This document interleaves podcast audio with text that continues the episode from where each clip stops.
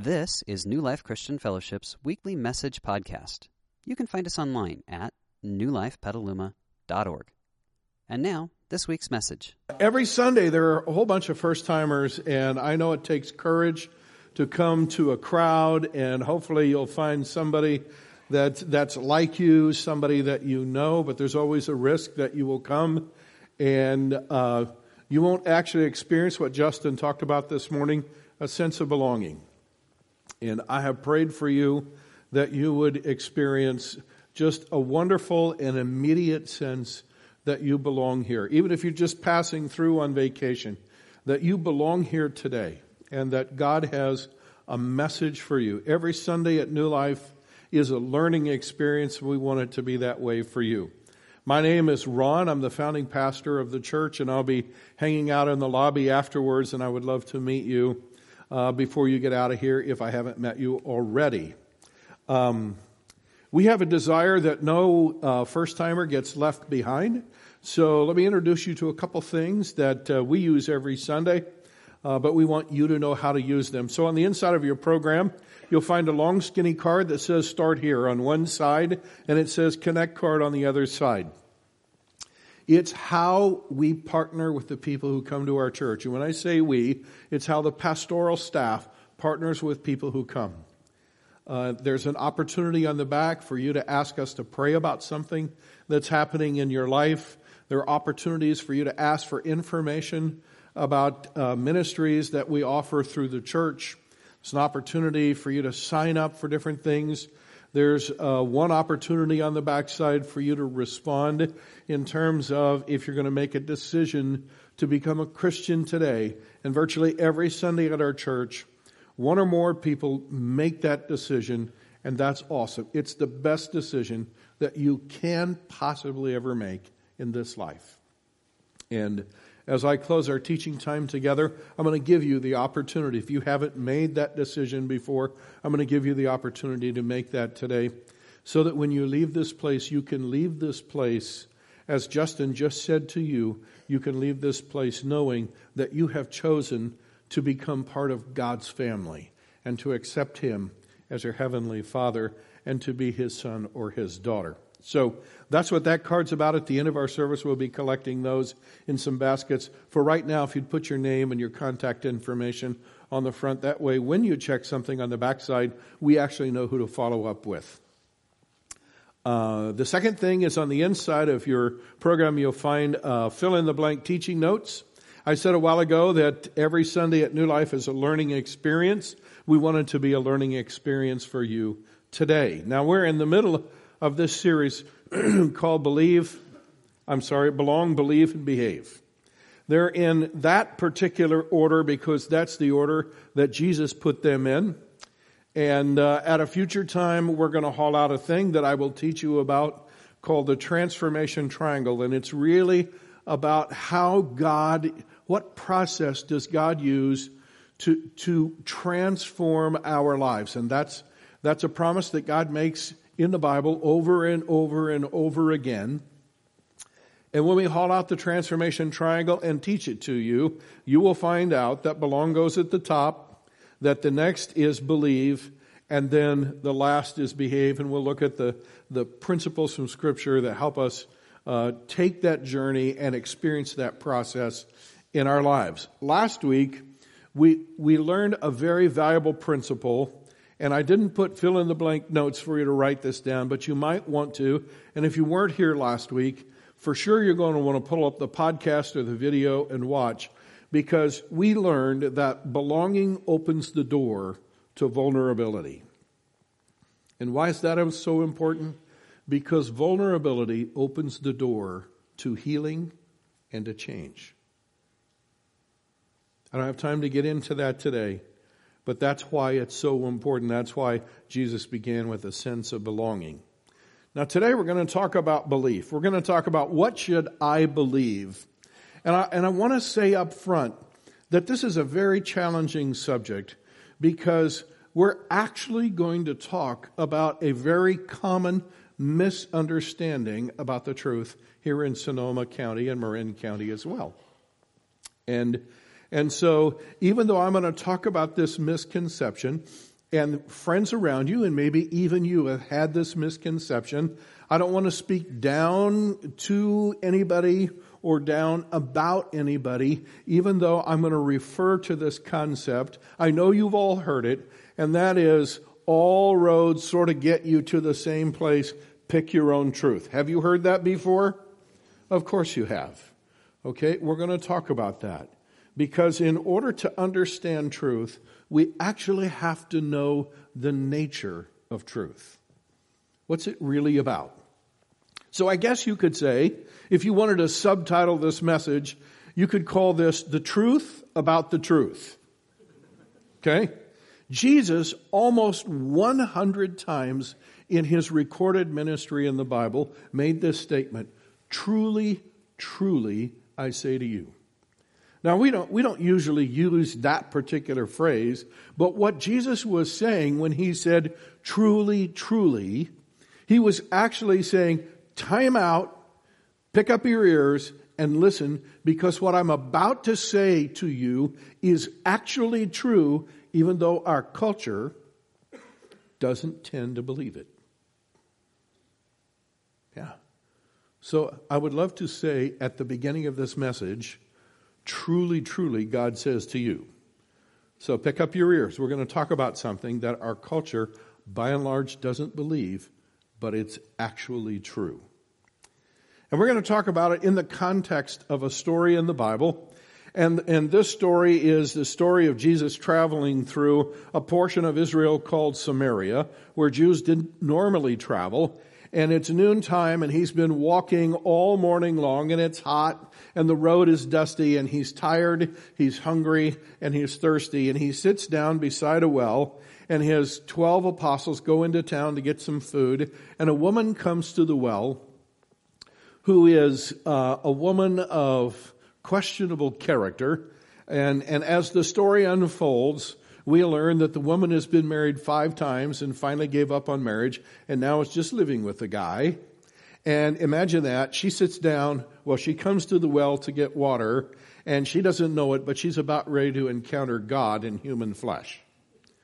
And uh, that's a little bit like when you're not living the way you're supposed to, running into me at the grocery store. I have seen people literally change aisles.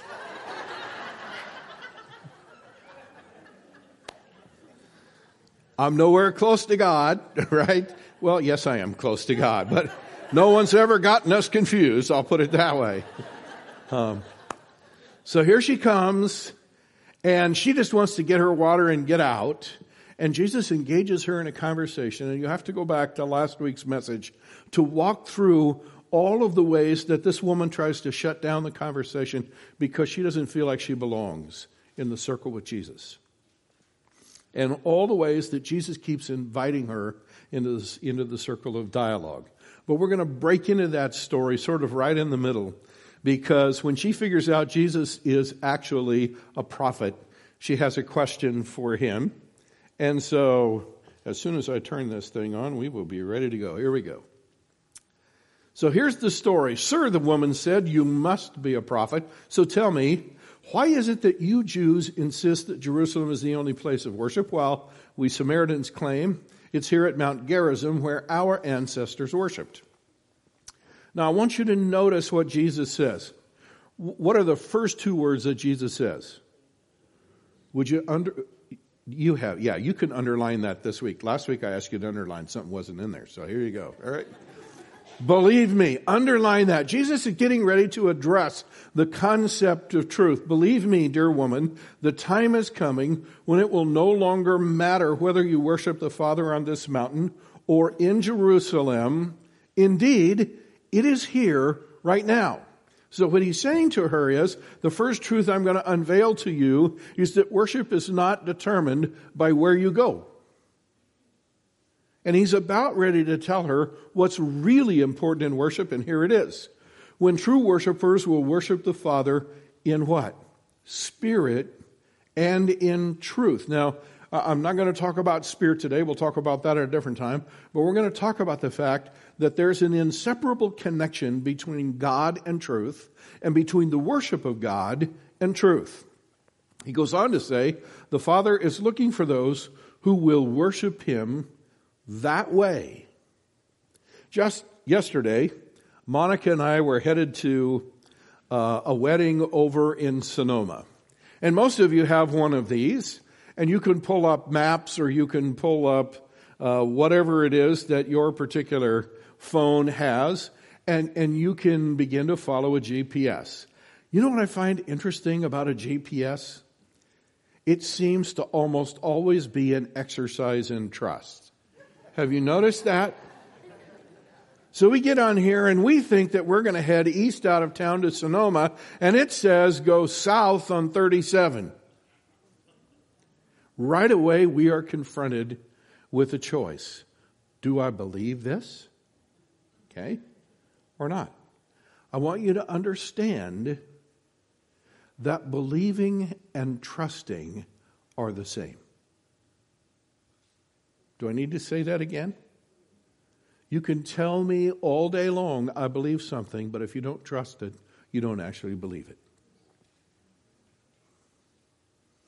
So we had a choice. If we believe this, then we would trust it and we would go south out of town and then cut on back up over the hill and get back on the road to Sonoma. Interestingly enough, we decided to trust and believe the GPS we headed south out of town when we cut back up over the mountain to get on the road that goes to Sonoma. I have no idea what was on that road. I only know that at a time of day when there was traffic everywhere, there was no traffic coming through. Huh. Yes. You know why? Are you ready for this? It told me the truth.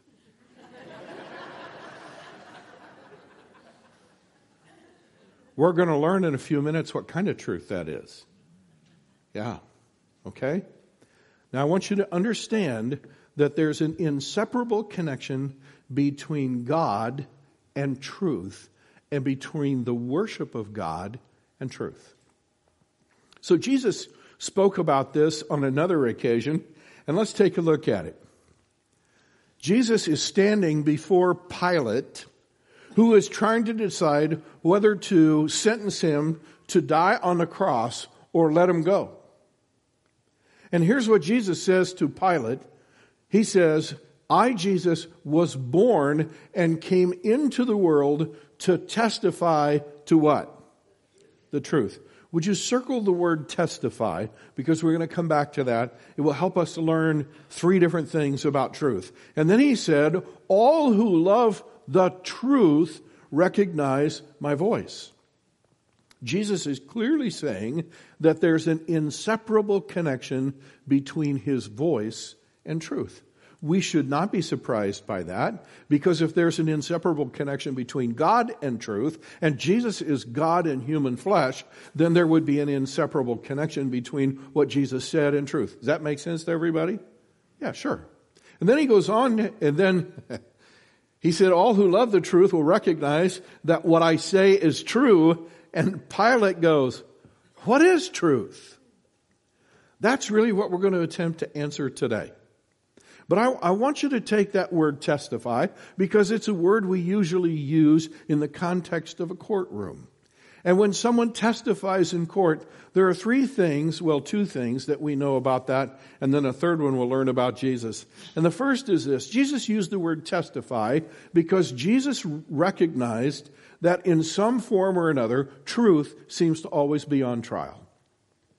There's always some form of deception that raises itself up and claims to be true and claims that truth is actually false and truth seems to always be on trial. And our culture, all the cultures around the world, tend to do the same thing, which is why uh, there's this cultural struggle between what's true and what's not true. The second thing is this. He uses the word testify Because the truth is, when someone testifies in court, what, what, what's actually going on in the courtroom is, is the, the, the judge and the jury are actually trying to identify truth from error. And the truth is, can be very hard to identify. I think that's why Pilate looked at Jesus and said, What is truth? You know, that's a guy who had heard a ton of different people stand in front of him and claim that something was true and it actually wasn't. And he was actually tired of that. Here's the most important thing that you can know that the truth is important enough for Jesus to come to earth to identify it for us. That's what he said. I came into this world and was born to testify to the truth. Every once in a while, you'll see uh, somebody wearing a hard hat out on the street, and they're holding an instrument in their hand, and they usually have a can of spray paint in the other hand. You know what they're trying to do? They're trying to figure out something that you can't see they're trying to figure out the location of gas pipes or, or electrical conduit or whatever else, plumbing, whatever else is under the street. And the reason they have a meter is the meter will actually tell them the truth about something that they can't see with their eyes and is very hard to identify. Jesus said, Look, I came from heaven to be your truth meter to help you see what you actually can't see and figure out on your own. And you know, I look at it like this anything that will get Jesus to leave heaven has to be pretty important. Would you agree with that? Yeah. That's why the nature of truth is so important. Now, in a later place, Jesus said this about the truth. He said, The truth will set you free. There is some form of freedom in actually knowing the truth. And for the next few minutes, I'm going to write up here on this chart, and we're going to learn some things about the truth. We're going to learn that there are three different kinds of truth. I'm going to start with the least important, and we're going to go up to the most important. And so here, here's the first kind of truth and that is subjective truth.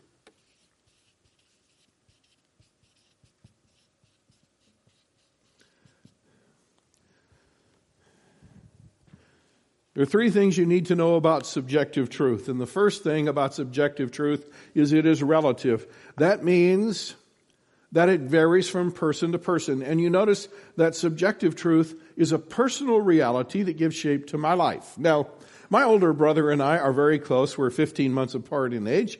And the first time we headed off across the ocean, this was back when you flew on the airlines and everyone was in suits and they served you an actual real meal on the plane. I know, some of you can't even imagine that. But that's how it used to be. And it wasn't just kind of a meal, it was usually a, a very um, decadent meal. It was awesome. So, uh, we are on our very first 747, headed out of JFK and we were going to land in Amsterdam. And um, so they bring us a meal, and we look at that meal, and what looks to be like dessert up there in the corner looks really, really good. It looks like um, chocolate pudding with whipped cream on it. Awesome. I'm not eating that first. I'm eating that last. So we're eating away and Monica looks over at me and notices I'm not eating that. And she says to me, by the way, Monica has way more class and culture than I do, right? She says to me, dear, what do you think that is? I said, that looks to me like chocolate pudding with whipped cream. She said, that's actually liver pate with mayonnaise.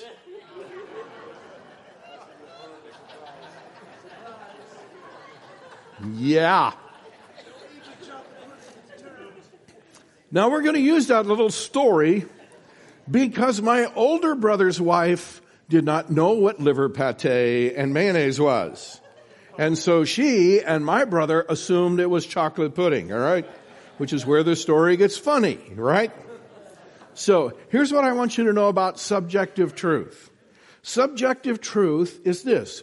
The truth about me is I don't happen to like liver pate and mayonnaise.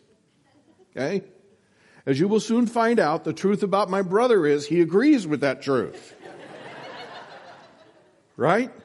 And yet there are many people who love liver pate and mayonnaise. Got it? It's a subjective truth. It, it's true, but it varies from person to person. That's why it's called relative. The second thing you need to know about subjective truth is that we get to decide what's true for us. You can taste that stuff and you'll either go, wow, I would love some more of that. And you get to make that decision or you can taste it and go, I've had enough for a lifetime right there. It's all up to you. You get to decide. This is the thing about subjective truth. This is why it's a personal reality that gives shape to your life. Now, the third thing you need to know about subjective truth is this. There's a whole lot of enjoyment in subjective truth, but there's no actual freedom in it. Whether you like liver pate and mayonnaise or whether you don't, it will not, subs, uh, with any form of substance, actually change your life and lead to a place of greater freedom. It just won't. It's just a piece of relative truth. It's subjective. You get to decide. There's a second kind of truth, and that is this objective truth.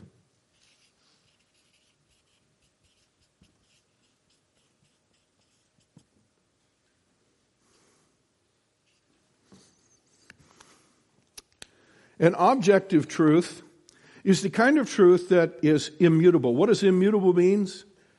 It cannot change. Not only it doesn't change, it cannot change. Objective truth is immutable realities that govern our world. Okay? Here's an objective truth, all right? Take a look at this. They're not relative. I don't care who you are if you think it's chocolate pudding and it's actually liver pate, you are in for a surprise. I don't care how much you think that's chocolate pudding, how much you believe it's chocolate pudding, how much you want to taste chocolate pudding when you taste it. If it's liver pate, it is liver pate, and all the desire in the world will not change that for you. Got it? It's immutable. These are things that we actually don't get to decide for ourselves. If you've ever bought a three year old a Superman costume, you recognize that there's a form of objective truth that your three year old doesn't yet realize. And that is, real humans do not fly. And your three year old will put on that cape, get up on the back of the couch, and give that thing a try. And if you do not help them understand that objective truth, they're in for a very big and painful surprise. Yeah. Because I don't care how many capes you put on, how much you want to believe that you can fly, gravity still applies to you. You don't get to decide it. The third thing you need to know about this is that there's real freedom in this kind of truth. Do you realize what every scientist does? Let's take the, the realm of medical science. Because these realities govern our world, the more that medical scientists understand the nature of cancer, the nature of the human body, and the nature of certain drugs and chemicals as they interact with the cells and the DNA and, and the amino acids of our bodies, and the more we learn about that, the more the chances go up that we can actually leverage these unchanging principles and rules and truths that govern our world and manipulate them to our benefit. That is actually what science is. We rely on it all of the time. This morning I walked out on the stage and I stepped onto this platform. And I believed that the principles and the truth about the wood in this platform that it was strong enough to hold me up. If I didn't believe that, I would not have stepped on it. Now, in this particular case, you know how, you know why I believe this? I built it. I know what's under. Now, I trust a lot of things I didn't build. But in this particular case, I built it. So I know what's under there. And I believe that the wood would not collapse. And I believe it was put in the right places so that it would hold up pretty much anybody you wanted to put up here and as many people as you could put up here at one time. It's, I, but in the designing of it, I used principles and truths that govern our world and I managed them in such a way to accomplish what we wanted to accomplish. Yeah. And the fact that there is objective truth in this world leads to a place of freedom where I can trust things and reasonably expect that they're going to do what I have trusted them to do. It leads to the more we know about objective truth, the greater freedom we have in this physical world. Let's look at the third kind of truth, and that is transcendent truth.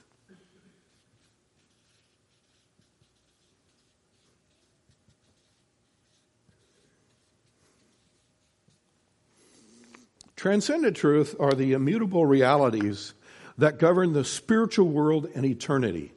now, I told you I put these up here in, in, in, the order of importance and impact in our lives. And this has absolutely the most impact in our lives. We'll see, we'll see why. First of all, you need to know these are not relative. You and I don't get to choose these. God does not consult us and say, hey, by the way, how do you think I should order the spirit world? I really need your help on that. Nope. You and I don't get to choose that. The second thing is, we don't get to decide what's true for us. No. I can't look at God and say, I don't actually like that spiritual reality. How about this one? I would choose to believe this one. No, I don't get to decide what's true for me. And thirdly, there's ultimate freedom in this kind of truth. Here's why. Objective truth can give you some sense of freedom in this physical world where you can manipulate the truths that govern our world and make your life easier, but nothing that you learn here can actually transform the inside of you. And I'm not talking about I'm not talking about the cells of your physical body. I'm talking about your spirit and your soul. I'm talking about your nature. The, that freedom only comes from here. Now, the really interesting thing about all of about these three different kinds of truth is you have to know what comes from each. Because if you get something in the wrong category it can jump up and bite you. Like the liver pate jumped up and bit my brother. He thought it was subjective. It actually turned out to be objective. Um, which by the way he leaned forward about halfway through the flight and with a big grin on his face and said hey did you try that chocolate pudding Nice. That's why I didn't marry him. That's why I married my wife. Yeah. So, interestingly enough, let's take something like morality. And, and, and I want you to pay especially close attention to this. Where would morality fit? Here, here, or here? If you're talking about moral laws that govern our nation and that govern our community, they belong here. You know how I know they belong there? Because they change. they change all the time. Things that used to be illegal years ago are no, are, are, are no longer illegal, and things that used to be legal year, uh, yes, legal years ago are now illegal. It, it keeps changing. Why? Because laws are subjective. They are chosen for people, but morality itself is here. Yeah. The idea of thou shalt not commit murder, even though it might be in a human law that's here, what actually stands behind that law comes from here.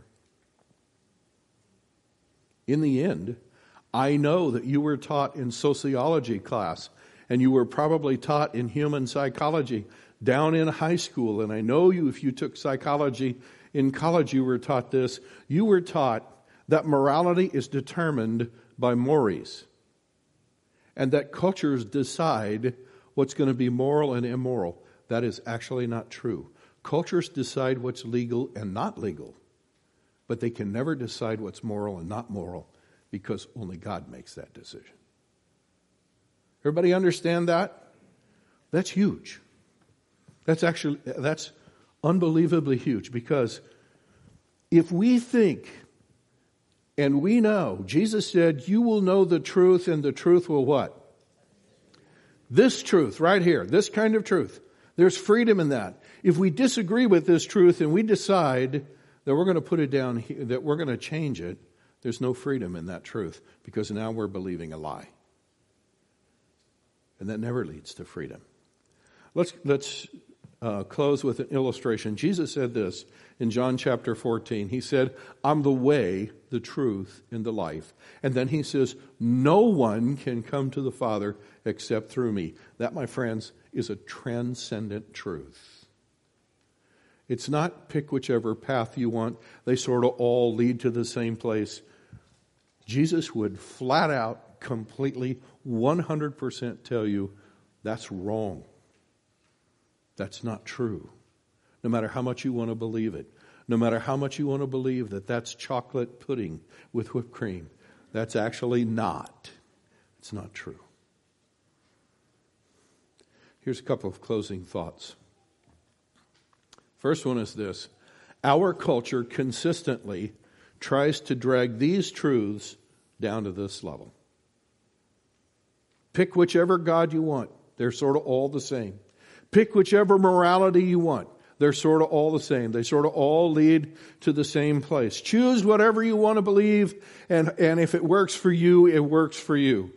Continually tries to take transcendent truths and make them subjective and relative to the person.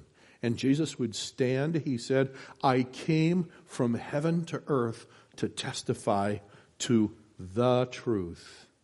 And the truth about the truth is when it comes to tr- transcendent truth, it's not subjective at all.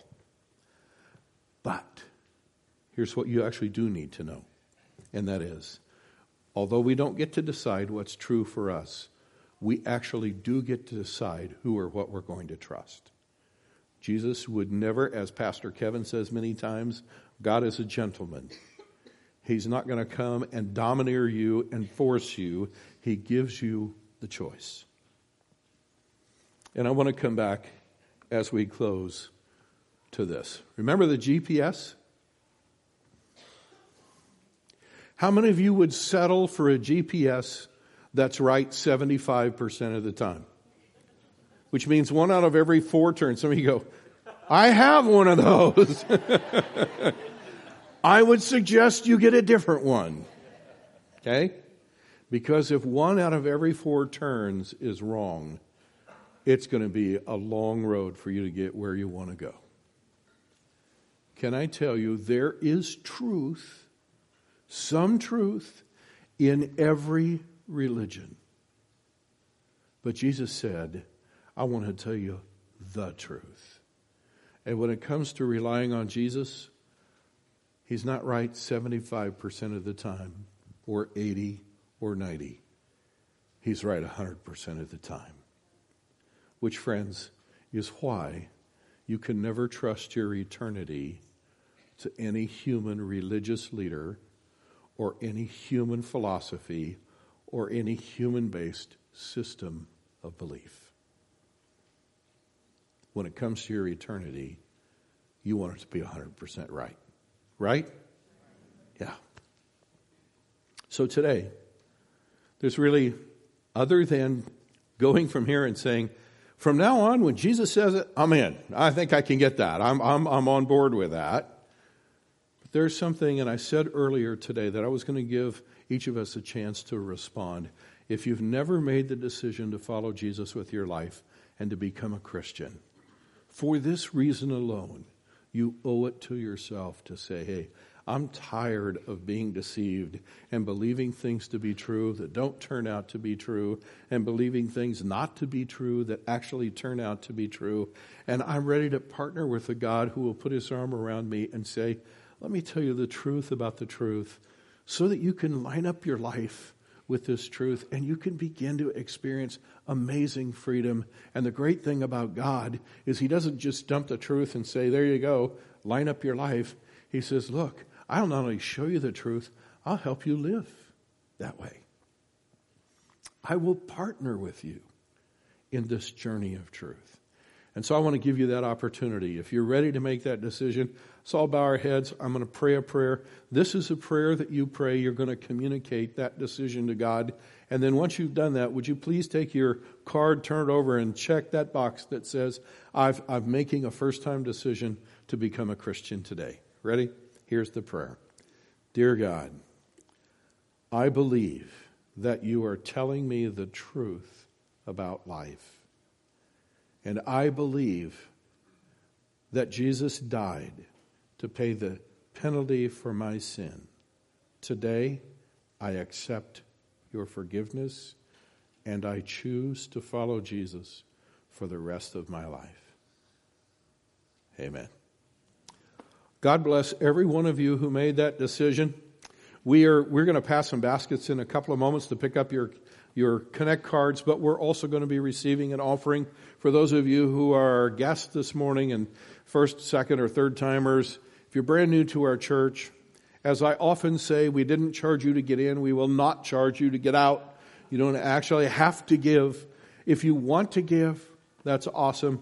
We're going to take whatever comes in the offering today and we're going to use it in ways that transform people's lives here and around the world. And for those of you who give so generously week after week, you are in partnership with God in changing the world, changing our community and changing the world. So I know you're going to give with joy and generosity. So uh, finish getting uh, your offering ready. If you want to text to give, there, hello. Somebody will have to do that besides me. There it is. So if you want to text to give, you can do that. There's all sorts of ways for you to give. Um, I'm going to pray over the offering, and uh, ushers, you can come forward, and then I'll make some announcements. God, I thank you that you have given us such great joy and freedom in learning and knowing the truth, and and I know you're going to be with us this week as we as we go out to partner with you and live this week in your great kingdom. Um, uh, holding you and taking you by the hand. Uh, thank you for giving to us way more than we need. And it's our wonderful blessing to be able to give back to you and know that the, the things that we give, you will use in ways that are truly phenomenal. And we bless you for that. Thank you for being such a great, generous uh, Heavenly Father for us.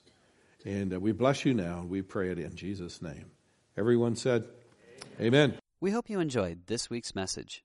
You can find more information about New Life, including contact information, at newlifepetaluma.org. Thanks for listening.